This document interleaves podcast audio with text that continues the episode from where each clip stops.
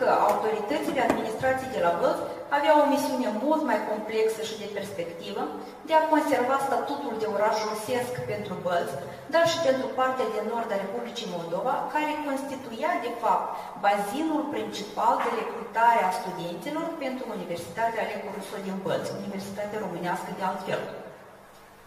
Concluzia noastră este determinată și de statisticile oficiale, care indica faptul că 67%, peste puțin, peste 67% de studenți își urmau studiile în limba română în anul 1998-99 și mai bine de 30 întreg și 5 de procente dintre studenți uh, din Republica Moldova în limba rusă. Deși procentul uh, sau reprezentanța uh, rușilor în statistica demografică din Republica Moldova era de doar 13%. Deci astfel, cele 13% de populație rusească dezmint argumentele primarului de Bălți, precum că instituțiile de învățământ superior din Moldova nu pot asigura dreptul la educație acestei minorități etnice. Iar faptul că statisticile nu indică niciun student care ar urma studii în limbile bulgară, găgăuză sau ucraineană, minoritățile cunoscute în Republica Moldova, ne determină să afirmăm că politica de rusificare a acestor minorități, că uh, continua politica de rusificare a acestor minorități, dar și a populației majoritare, și această rusificare a intrat într-o nouă etapă. În acest context politic, etnic și educațional, proiectul rusesc de creare a încă unei universități ruso-moldovenești slave la Chișinău trebuie calificat ca o revenire la politica unui imperialism, de această dată imperialism cultural al Federației Rusiei în Republica Moldova, prin imixtiunea uh, directă în politica educațională a Republicii Moldova. Proiectul uh, care prevedea crearea acestei universități noi, ruse, ruso-moldovenești la Chișinău, are o, o istorie foarte interesantă.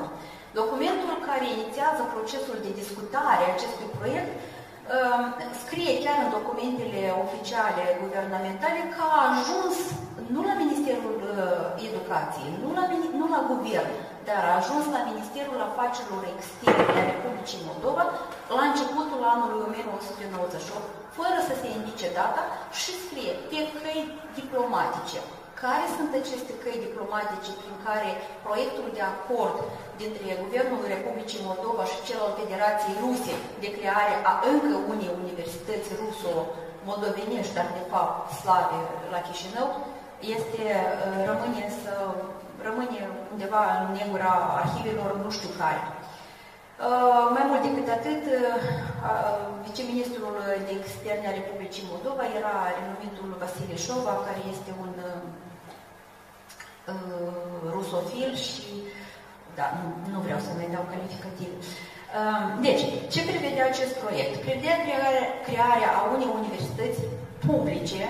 deci atenție, nu private, nu mixte, dar publice, cu predare în limba rusă, în Chișinău, dar care urma să se subordoneze atât guvernului de la Moscova, cât și celui de la Chișinău. Să aibă statut public în ambele state, dar să fie finanțate de bugetul Republicii Moldova și să se realizeze procesul de instruire conform standardelor educaționale ale Federației Ruse. Deci, în, cred că preambulul de câteva propoziții a acestui acord am întâlnit, cred că, o sumedenie de e, contradicții și nu doar contradicții, dar dezavouări ale politicii adevărate sau a intențiilor adevărate ale guvernului de la Moscova prin, prin, în dorința de a constitui această, de a, de a constitui această universitate. De fapt, își argumentau rușii această intenție, că ziceau că vrem să contribuim la conservarea, dezvoltarea și îmbogățirea reciprocă a culturilor, limbilor, tradițiilor istorice și naționale ale popoarelor din ambele state. De fapt, ultimul obiectivul pe care l-am dat citirii anterior, după mine mușamalizează într-o terminologie de sorginte așa, de naftalină sovietică, intențiile reprobabile ale guvernului rus, care intenționa să susțină, crească și să întrețină în mod legal coloana a cincea în Chișinăul, care devenea tot mai românesc, și să-și mențină influența în Republica Moldova.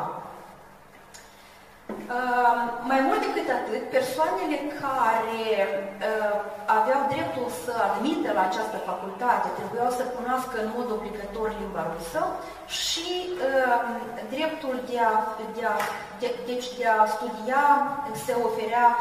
tuturor, doar că ei trebuiau să cunoască limba rusă și studiile se realizau obligatoriu în limba rusă.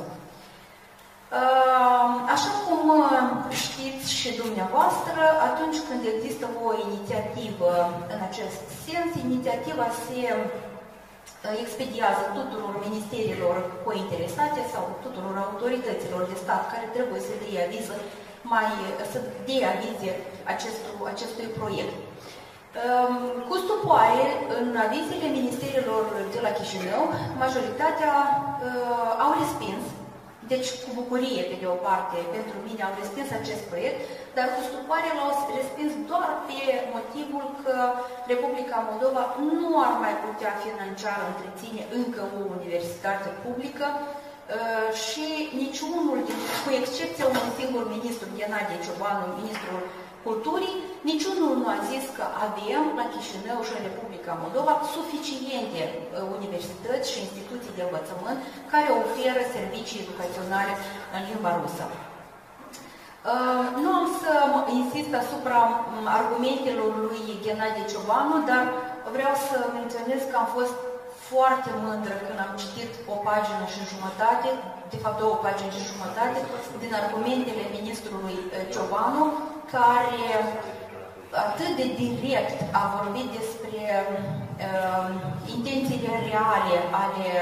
ale autorităților de la Moscova care încercau să mai creeze la Chișinău încă o republică, încă o universitate uh, de fapt rusească. Și pe lângă faptul că el zicea că aducea